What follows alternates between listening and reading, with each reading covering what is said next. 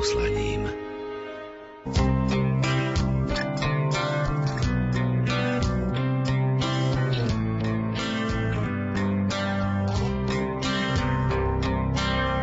Dobrý deň.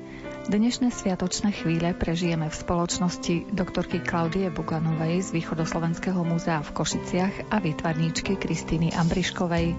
S doktorkou Klaudiou Buganovou sa pristavíme pri niektorých malých sakrálnych stavbách, ktoré vyjadrujú udalosti Veľkej noci a výtvarníčka Kristýna Ambrišková nám spríjemní tento deň poetikou svojich diel. Reláciu pripravili Jakub Akurátny, Jaroslav Fabian a redaktorka Mária Čigášová. Želáme vám nerušené počúvanie.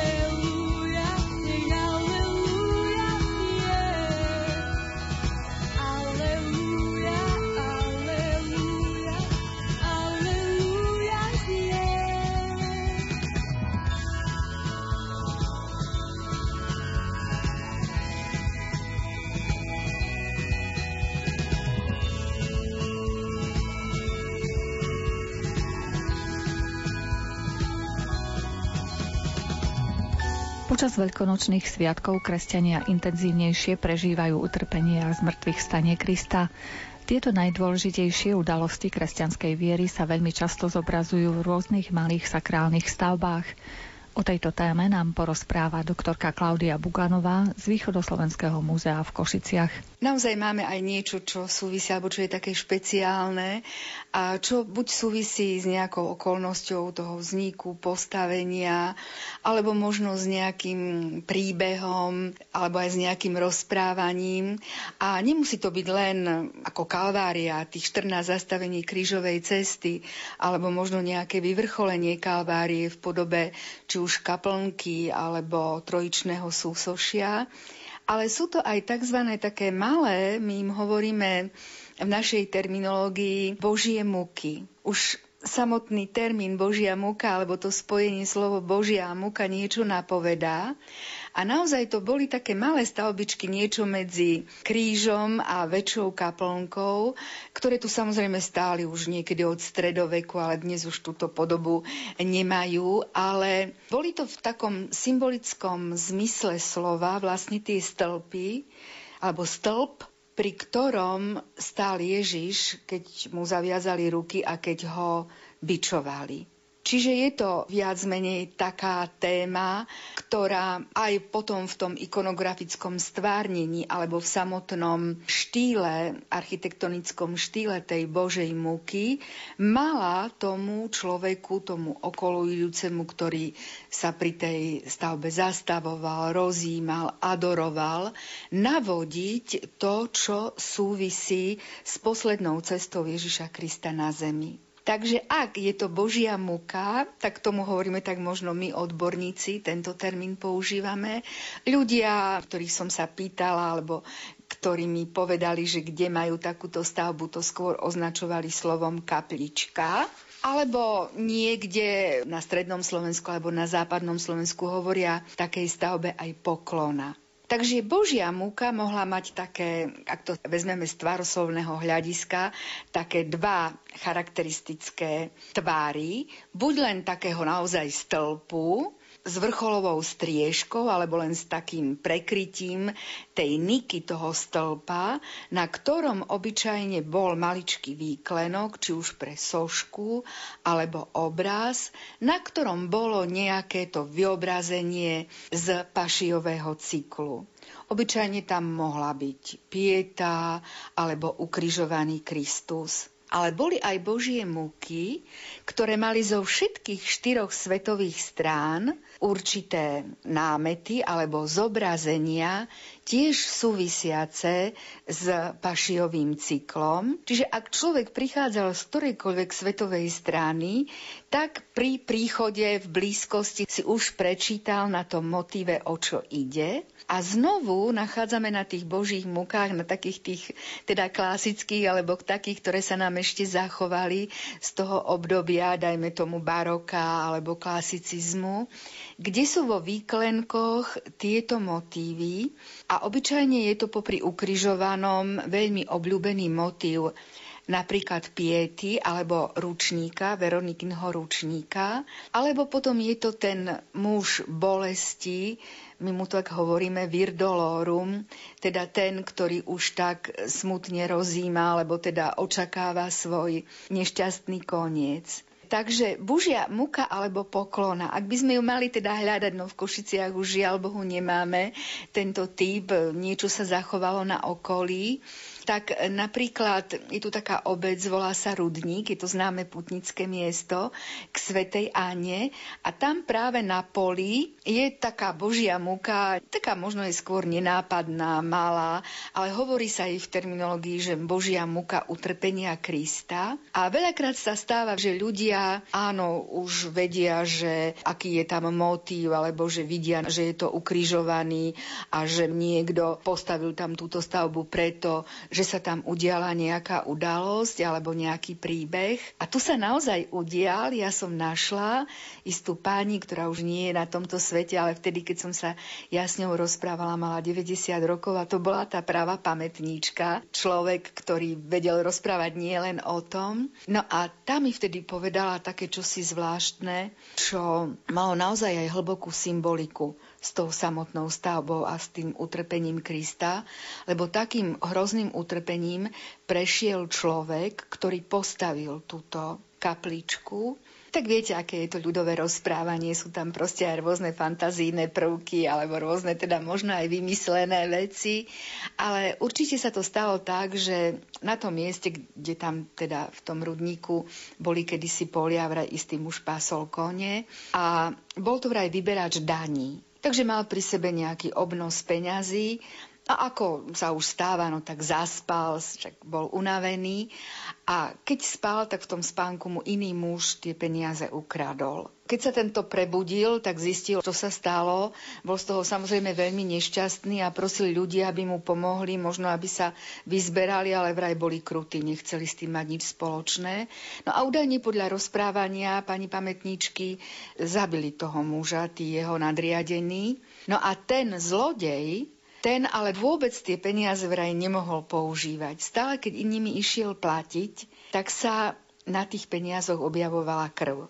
Čiže vidíme, naozaj bol potrestaný, ale vraj vstúpil si do svedomia a postavil túto stavbu na znak pokánia toho, čo urobil ale opäť je ten záver toho príbehu veľmi tragický. E, tvrdili ľudia, že odišiel nedobrovoľne z tohto sveta. Takže to, čo je v tom príbehu, v tom ľudovom rozprávaní alebo v tej ľudskej pamäti zaznamenané, tak to s tým súvisí. Samozrejme nič z toho nie je tam napísané, akurát možno letopočet, že sa to odohralo niekedy okolo roku 1800. Takže možno k Božej múke takýto krátky, ale výstižný príbeh toho, že ukradnuté peniaze naozaj neprinesú človeku šťastie.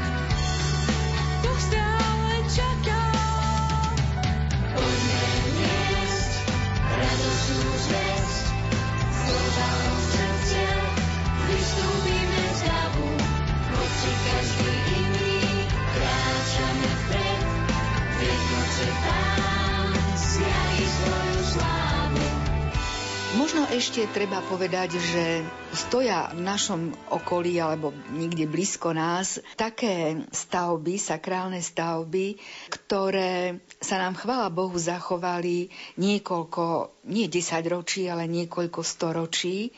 A tiež možno súvisia s týmto utrpením alebo s touto kalvárskou symbolikou a nemusia stať práve niekde na vrcholku tých 14 zastavení krížovej cesty.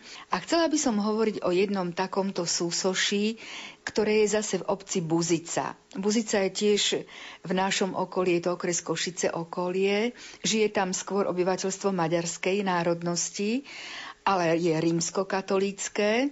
No a tam v areáli Starého mlyna, ktorý je tiež zachovali, nájdeme mimoriadne pozoruhodné, staré a naozaj vzácné kalvárske súsošie.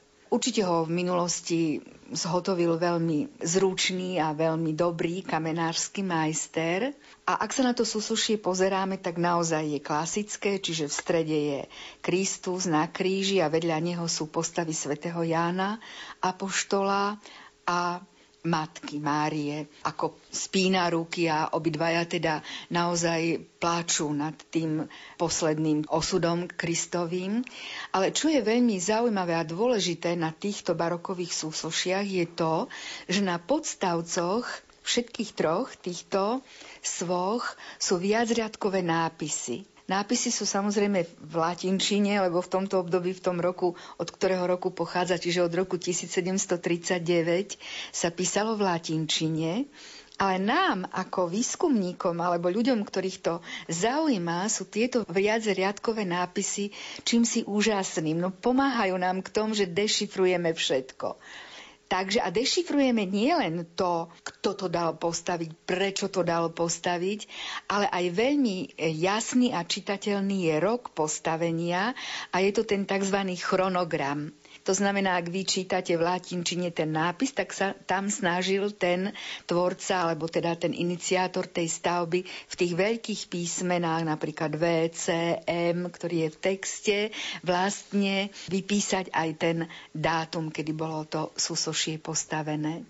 A opäť je tu jeden príbeh, ako ja sa ich snažím teraz naozaj veľmi poznať alebo vypátrať, čo viedlo, lebo to postavil zemepán, bohatý šľachtic, volal sa Krásny Gvajdaj, čo ho viedlo k tomu, že práve v tom roku sa rozhodol, čo si také na svojom teritoriu, kde žil a kde mal svoje majetky postaviť. Takže aj tu mi ľudia povedali, alebo teda aj tam je to napísané, že uchránil ich pán Boh pred hroznou ničivou epidémiou cholery alebo moru, ktorá už aj v tom období, teda okolo roku 1735, si naozaj vyžiadala mnohé ľudské životy a je pravdou, že to bola taká choroba, ktorá neobyšla či bohatých, či chudobných. Takže tým, že táto rodina toho krásny Gvajdaj bola uchránená od tohto moru, tak sa rozhodol na znak vďaky za Božiu pomoc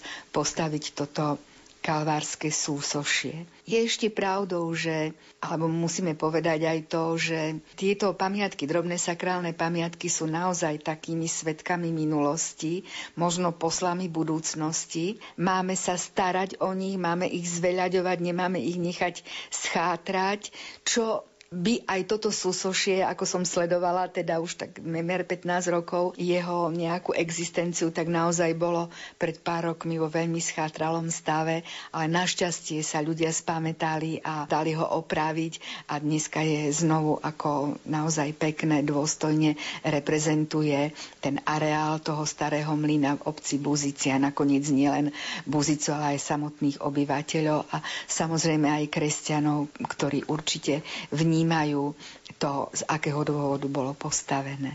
Čiže ak sa naši poslucháči vyberú za touto drobnou sakrálnou pamiatkou, kde ju konkrétne nájdu v tej obci Buzica? Je tam smerovník, nie je to veľká obec, ten starý mlyn je vysoká stavba, je to ohradené a stojí tak trošičku na takom vyvýšenom mieste, takže ja verím, že aj miestni obyvateľia ich dajú návod a môžu možno aj v rámci tohto obdobia, ako v rámci nejakých tých zastavení krížovej cesty si pozrieť aj čosi také, čo máme ešte z dôb barok On otwiera oczy, on uwalnia więźniów, on daje chleb głodnym i jest blisko tych, których serca są złamane i których nie kocha już nikt. Przywraca sprawiedliwość, on dobry jest dla biednych, pociesza skrzywdzonych i jest blisko tych, którzy mu ufają i wierzą, że dobry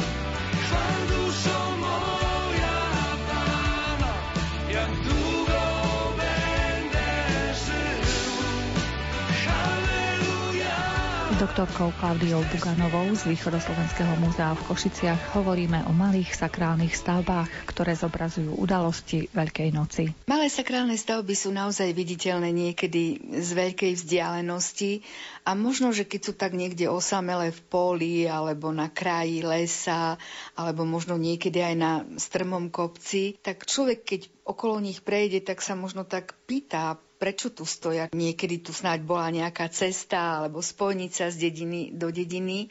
A možno práve preto, že tie, preto to tak začínam rozprávať, že tí, ktorí tak stoja ako keby na takých menej frekventovaných miestach, kde si Pánu Bohu za chrbtom, tak tí si možno aj tak ako keby vzácne zachovali tú svoju pôvodnú podobu a tomu človeku možno tak nevadili a nechcel ich prestavovať, zušľachťovať alebo nestali mu možno v ceste. Takže nájdeme aj takéto skvosty v krajine. Mnohých, ktoré som teda videla a našla, by som sa chcela zaoberať jednou, ktorá si totiž zachovala tiež svoju pôvodnú podobu. Dokonca veľmi vzácne aj sošku v rámci svojho výklenku, lebo tu tiež treba povedať, že veľakrát sa tento inventár týchto kaplniek alebo božích múk nezachoval nie preto, že by človek akože o nich nedbal alebo nemal nejaký vzťah naozaj vrúcný k ním a úctivý, ale preto, že tu medzi nami sú žiaľ aj mnohí tí, ktorých nazveme len tak, no možno jednoducho vandáli alebo zlodeji. Takže skutočne z tých výklenkov buď už na nás pozerajú len prázdne diery, alebo v mnohých prípadoch nahradené sú nejakými importovanými soškami, ale určite nie už takej umelecko-estetickej úrovne. No ale tá Božia múka, o ktorej chcem hovoriť, tá je na Zamaguri, blízko obce Matiašovce. Dnes je tam už okolo nej vraj len taký rozoraný lán a vždy sa tam niečo sadí. Ale aj sa volá Božia múka trpiaceho Krista lebo je to taká štíhla, možno skôr vežička z ďaleka, s malou striežkou, vrcholovým krížom, ručne železne kovaným, ale aj takým malým otvorom, v ktorom už nič nie je, ale niekedy tam bol lampáš.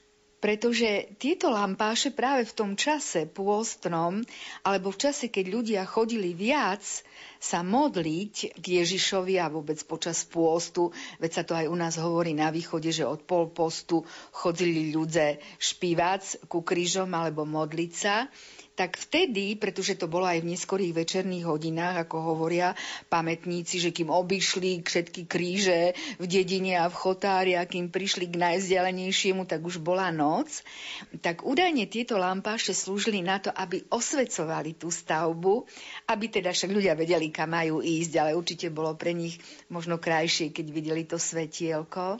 No a ak prišli teda tí obyvateľia tých Matiašoviec k tej Božej muke trpiaceho Krista, tak naozaj tá soška, ktorá tam je, ktorú teda aj oni pred staročiami tam videli, má podobu trpiaceho Krista toho virdolorum. V polštine sa tomu vraj hovorí, že je to taký, že frasovlivý, že má proste naozaj ako veľmi veľkú ťarchu, ťarchu nesie, ako alebo ho tak zvýrazňovali, zdôrazňovali. No a dôležité je to, že tiež povedať, že vlastne tieto procesie, tieto obchôdzky, ktoré naozaj patrili kedysi k ľudovej zbožnosti, boli smerované alebo mali ten jasný cieľ obísť tie kríže a pamiatky v chotári tej dedine alebo obci s tým, že ľudia sa vymodlili, vyspievali a kolektívne vlastne čo si robili, čo ich viedlo k tomu duchovnému rozjímaniu a k tomu hlbokému prežívaniu tej strastiplnej cesty Ježiša až na Golgotu, až na Kalváriu. Spívej,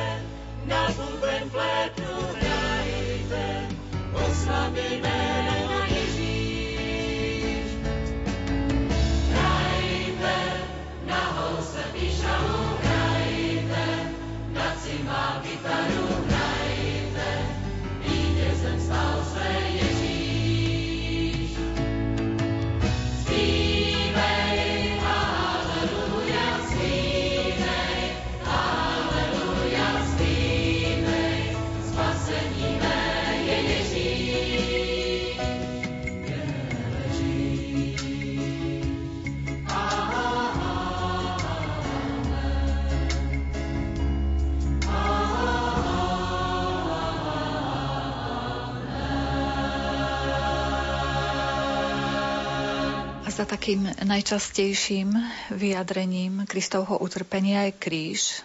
Tých krížov máme veľmi veľa na Slovensku.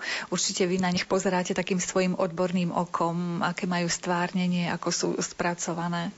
Určite, ale vždy pri každom, ako človek myslí, alebo teda vie, prečo tu stojí a prečo tu aj pre nás, pre ľudí dnešnej doby je taký dôležitý. Možno len v krátkosti, ako ľudia to možno až tak nevnímajú, ale kríže máme rôzne, teda rôznych materiálov sa stavali. Najstaršie naozaj boli tie kríže v našom prostredí, kríže drevené alebo možno kríže železné. Neskôr sa zhotovovali z kameňa podľa toho, aký lom bol na blízku, či to už bol, ja neviem, pieskovec.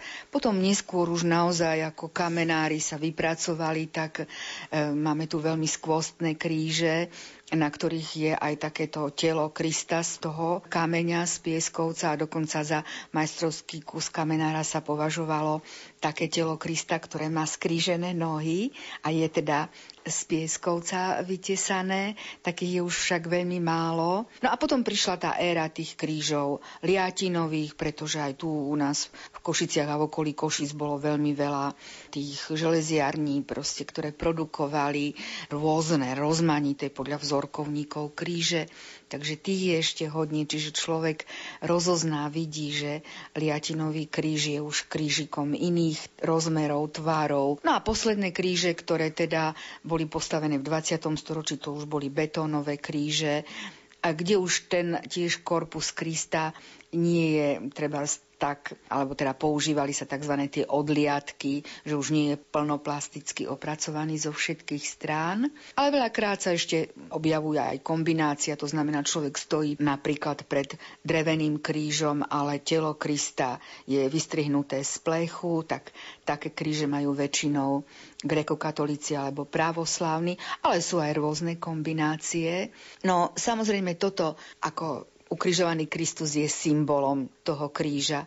Objavujú sa tam niekedy aj rôzne iné, ja neviem, symbolické postavy, najmä na liatinových krížoch postava bolestnej matky alebo smutiacich mladíkov. Alebo je tam ešte taká symbolika najmä na drevených krížoch v tých plechových striežkach napríklad nájdeme slnko alebo mesiac, lebo teda vidíme slnko a mesiac, to je naozaj prastará symbolika, ktorá ukazuje na to, že všetko má začiatok a koniec, čiže to nie je vyslovene kresťanská symbolika, No ale máme medzi drevenými alebo aj inými typmi krížov nejaké také zvláštnosti, alebo my tomu hovoríme, že skvosty ktoré práve súvisia trošku aj s touto symbolikou, ak teda hovoríme o utrpení, pretože naozaj túto grekokatolíci na východ od Košic v tých svojich biskupstvách a v tých svojich farnostiach majú kríže, môžu byť drevené alebo aj kamenné, na ktorých, ak sa na ne pozorne pozeráme, tak nájdeme také malé plastické alebo plnoplastické predmety možno niekto, kto sa tým nezaoberá, tak mu aj ťažko príde prečítať to alebo dešifrovať, o čo vlastne ide. Čiže pozeráme na ten kríž a možno zrazu dešifrujeme, že je tam lepka s prekríženými hnátmi, že je tam možno kalích, trňová koruna, kohút, klince, rebrík, kopia, oheň Čiže to sú vlastne tie reliefné symboly umúčenia, tie arma Christy, má ich byť celkom 16, ktoré vlastne súvisia naozaj ako tie zlé predmety, ktoré vlastne charakterizujú posledné minúty alebo posledné hodiny tej strasti plnej cesty Krista na kríž.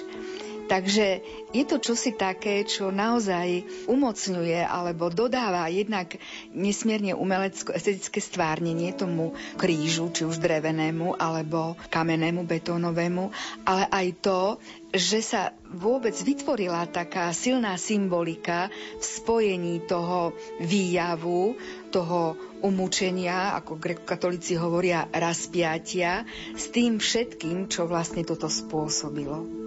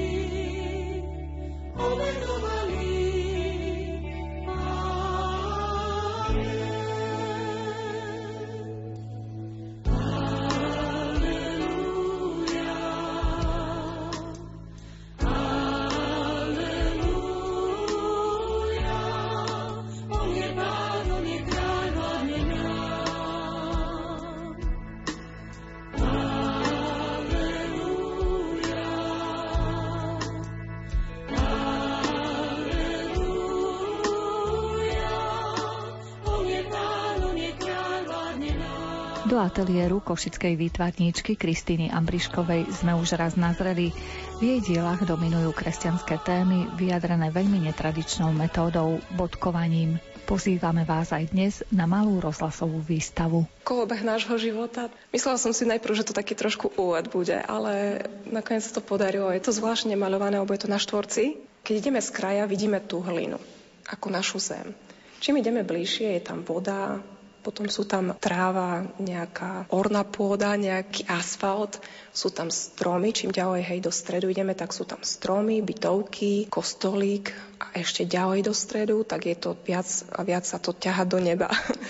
Takže v tomto kolobehu je to opakovanie rovnakých javov prírody, času dejin života. Čas na nikoho nebude čakať. Vlastne to ide dopredu stále plinie ten čas, keby sme ho tak raz mohli zastaviť na chvíľu. No a preto vnímajme preto každý okamih, ktorý nám život dáva, lebo má nesmiernu cenu. Takže darujme svoj čas, svoju pozornosť, svoju lásku druhému, aby bol náš život v plnosti a to všetko, čo nám bolo dané a zverené, aby sme sa o to naozaj vedeli pekne postarať. Ďalší obrázok ste nazvali Moje Božie kráľovstvo. Vidím tu vtáčiky, tak toto je vaše Božie kráľovstvo? No, aj.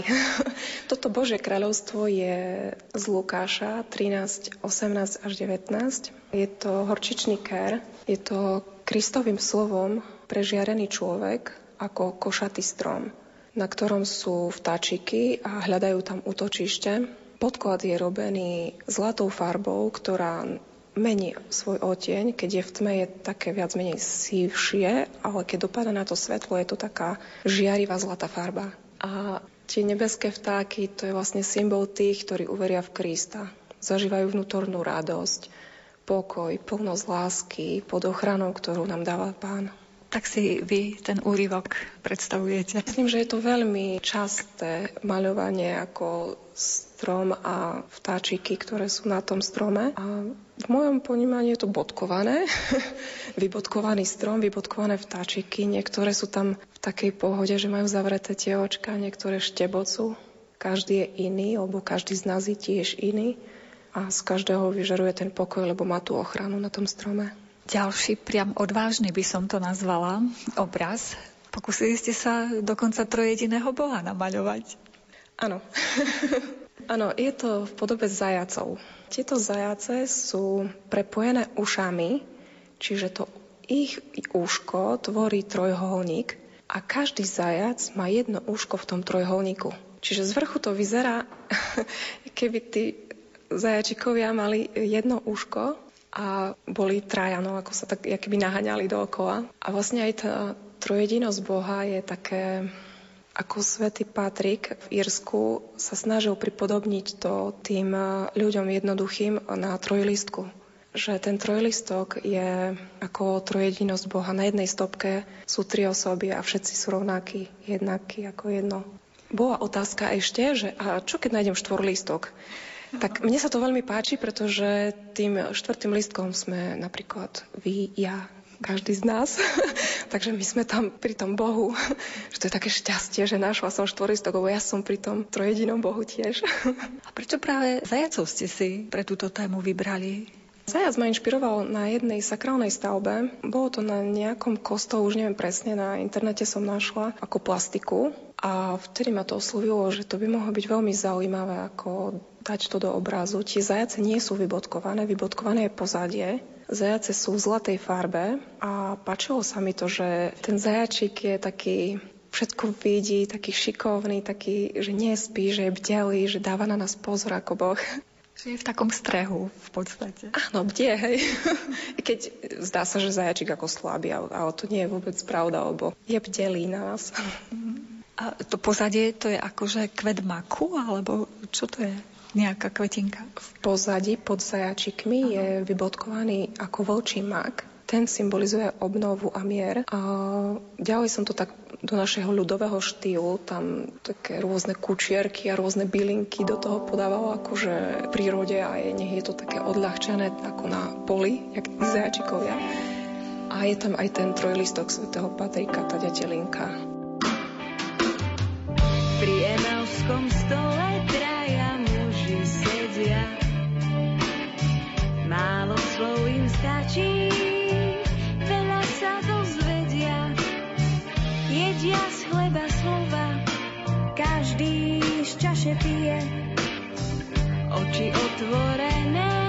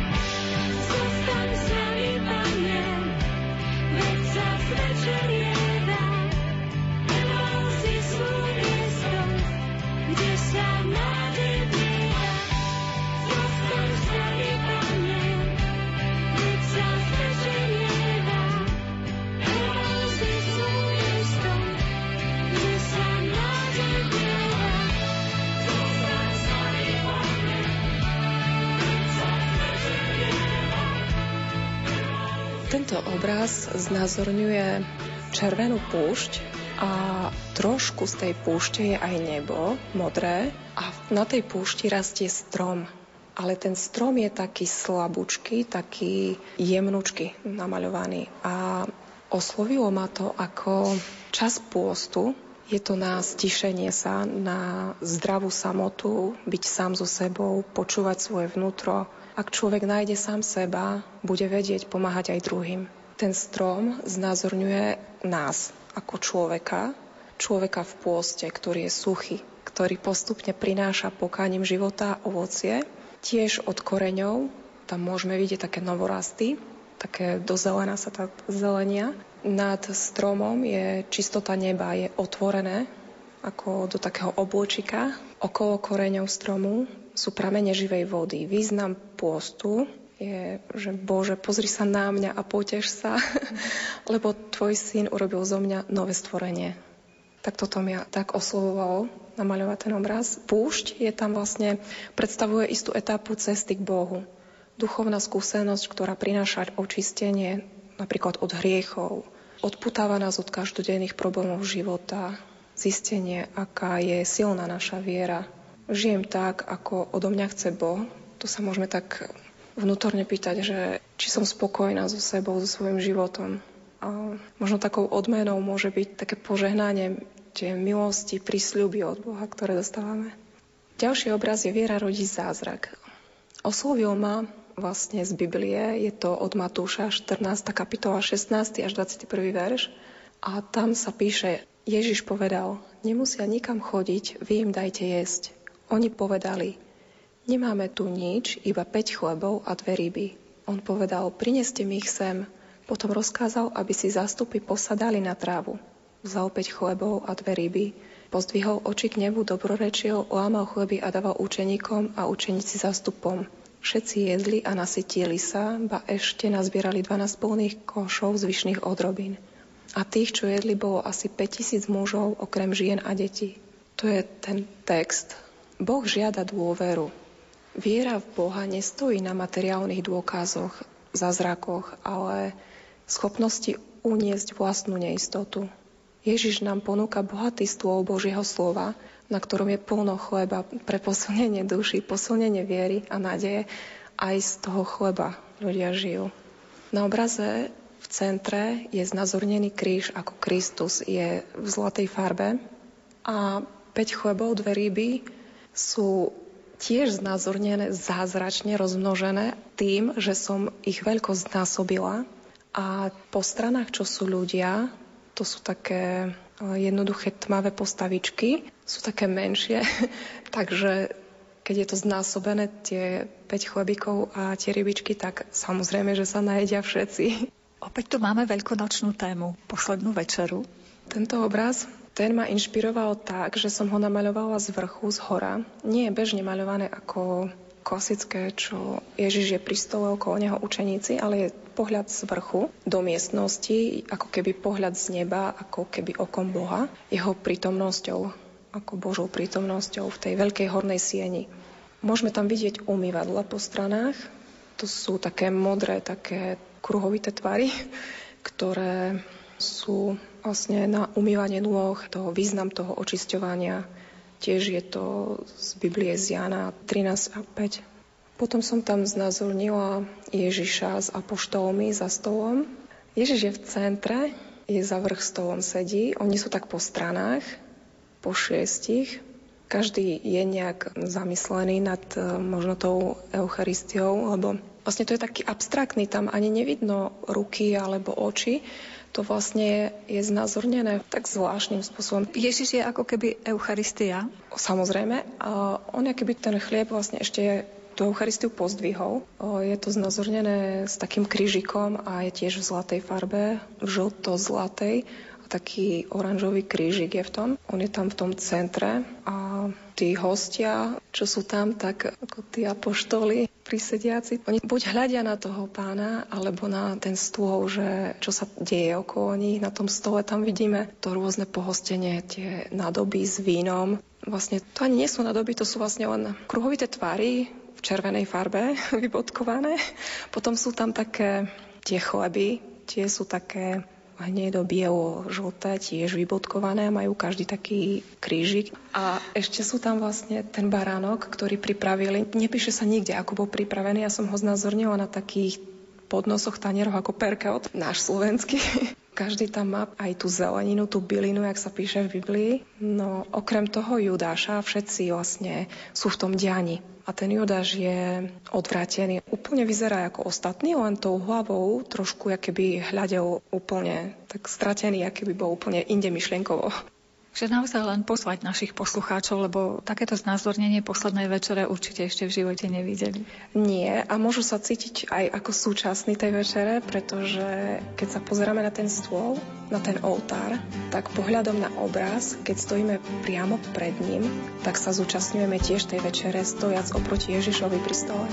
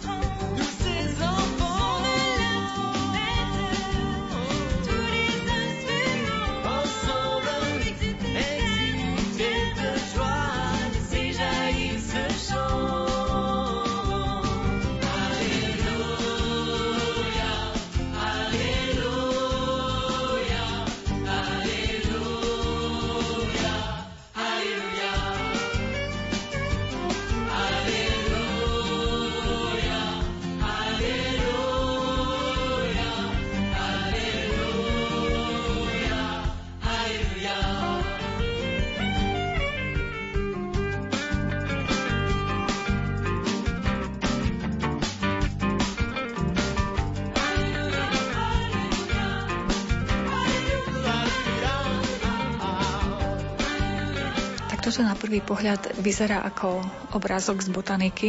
Tento obraz nazorňuje motýľov a názov obrazu je láska. Prečo práve cez motýľov ste tento cit sa snažili namaľovať? Pretože z bežného pohľadu, keď sa človek zalúbi, je to ako šteklenie, ako motýliky v bruchu ale je to ako kresťanský symbol duše, zobrazenie vzkresenia. Je to taký životný cyklus, život toho motýľa, najprv húseníčka, potom smrť tmavá kuku a znovu zrodenie, ten motýľ. A taký voľný let, lebo oni tak letia, tak to znázorňuje let duše, láska ako motýľa, že tak voľnosť, taká ľahkosť. Potom je tam poza tie motýle, môžeme vidieť kríž, ktorý je tak trošku skrytý, ale vidno ho tam. Tie motyle sú tak plasticky robené, že od najmenšieho vylietajú tak smerom do hora a čím je vyššie, tým je väčší. Je ich tam okolo tých 8-9 motýľov. A každý prelieta cez kríž, možno také, že cez tú Božiu náruč, ako také obielené rúchom čistoty, jak po spovedi, keď by sme boli, alebo taká voľnosť, také, že puta spadli a zrazu sme takí ľahkí. Je tam aj tá pupava, ktorá znázorňuje tú ľahkosť. V symbolike je to symbol slnka, je to tiež tak znázorňovaná, keď je žltá, potom mesiaca, keď je takým lampašikom a hviezdami, keď semienka unáša vietor. Čiže keď ju odtrhneme, tak môžeme vidieť, že tá pupava dlho nevydrží vedne. No a v podstate aj s nami je to tak, hej, že keď sa pre niečo nadchneme, tak chvíľu sa tešíme a potom vedneme úsmev a slovo, ktoré odovzdávame, keď ideme po ulici. A keď sa k niekomu prihovoríme alebo na niekoho už len usmejeme, tak môže byť povzbudený a môže to byť aj také malé semienko, jak z tej pupavy, že sa to, možno Božia láska, hej, tak to roznáša, že určite, lebo v dnešnom svete každý zahľadený do mobilu i cez prechod alebo kade tade, taká nevšimavosť ľudí, ale naozaj, keď mám dobrú náladu a keď usmievam sa, tak je to také, že aj odozva je z toho, že buď si pomyslí, že má dobrý deň ten človek, alebo že je trošku mimo, ale určite pôsobí to na toho druhého človeka možno, že celý deň je v takom strese a niekto sa na ňo usmeje alebo mu povie, že dobrý deň. A je to naozaj taká posila, taká malé semiačko. Čo také nákazlivé. Nákazlivé aj tak aj tu ten obraz názorňuje, že s Kristom sa ľahšie kráča životom, tak voľne, slobodnejšie, je to také, jak tie motýle, pestré. Dokonca zistujem, že dá sa aj múdre rozhodnutie dať verejnosti najavo prostredníctvom vytvarného umenia. Všetko sa dá. Pri tej modlitbe pán dáva naozaj nevyčerpateľnú múzu. Áno, múdre rozhodnutie to je to hľadanie správnej voľby. Tento obraz je znázornený v hnedých farbách. To som chcela tak schválne, aby nebol tak pestrý až tými farbami, tak som ho tak zjemnila do tých otieňov. Tak je to ako náš život, naša voľba, ako sa rozhodneme. Je tam taký panáčik, ktorý v spodnej časti, ten obraz je predelený takmer na polovičku, a zo spodnej časti, také tmavej, vykračuje do tej vrchnej svetlej časti. A to je také rozhodovanie, že múdre, že uvažovať o možných následkoch svojho rozhodnutia, o tom, že vlastne to, čo môže nám prinášať pokoj mne, ale zároveň aj iným. Že tento sfér je taký špeciálny v tom, že nás škatulkuje. V dolnej časti, v tej tmavej, som obkresľovala, sa priznávam, z trojholníka ten stred, tie trojholníčky, ktoré sú vybodkované a to som schválne tak, lebo je to také škatulkovanie tak nás, že no tak ty si taký a jednoducho iný už nebudeš. A pritom každý z nás má voľbu a každý je iný a každý je jedinečný, tak ten prechod vlastne z tej škatulky, z tej tmy je do toho svetla. Tma ako svet dáva každého do tej pravitkovej rovnakosti a ak nezapadáme, tak sme odvrhnutí tou spoločnosťou.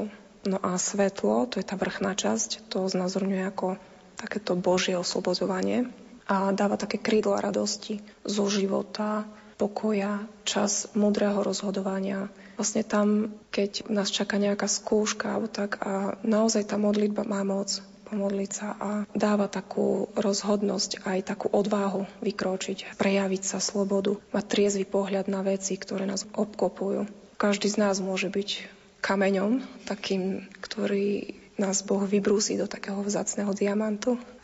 Ak by tu boli naši poslucháči, videli by jašteričku, ktorá je poskladaná z kávových zrniek.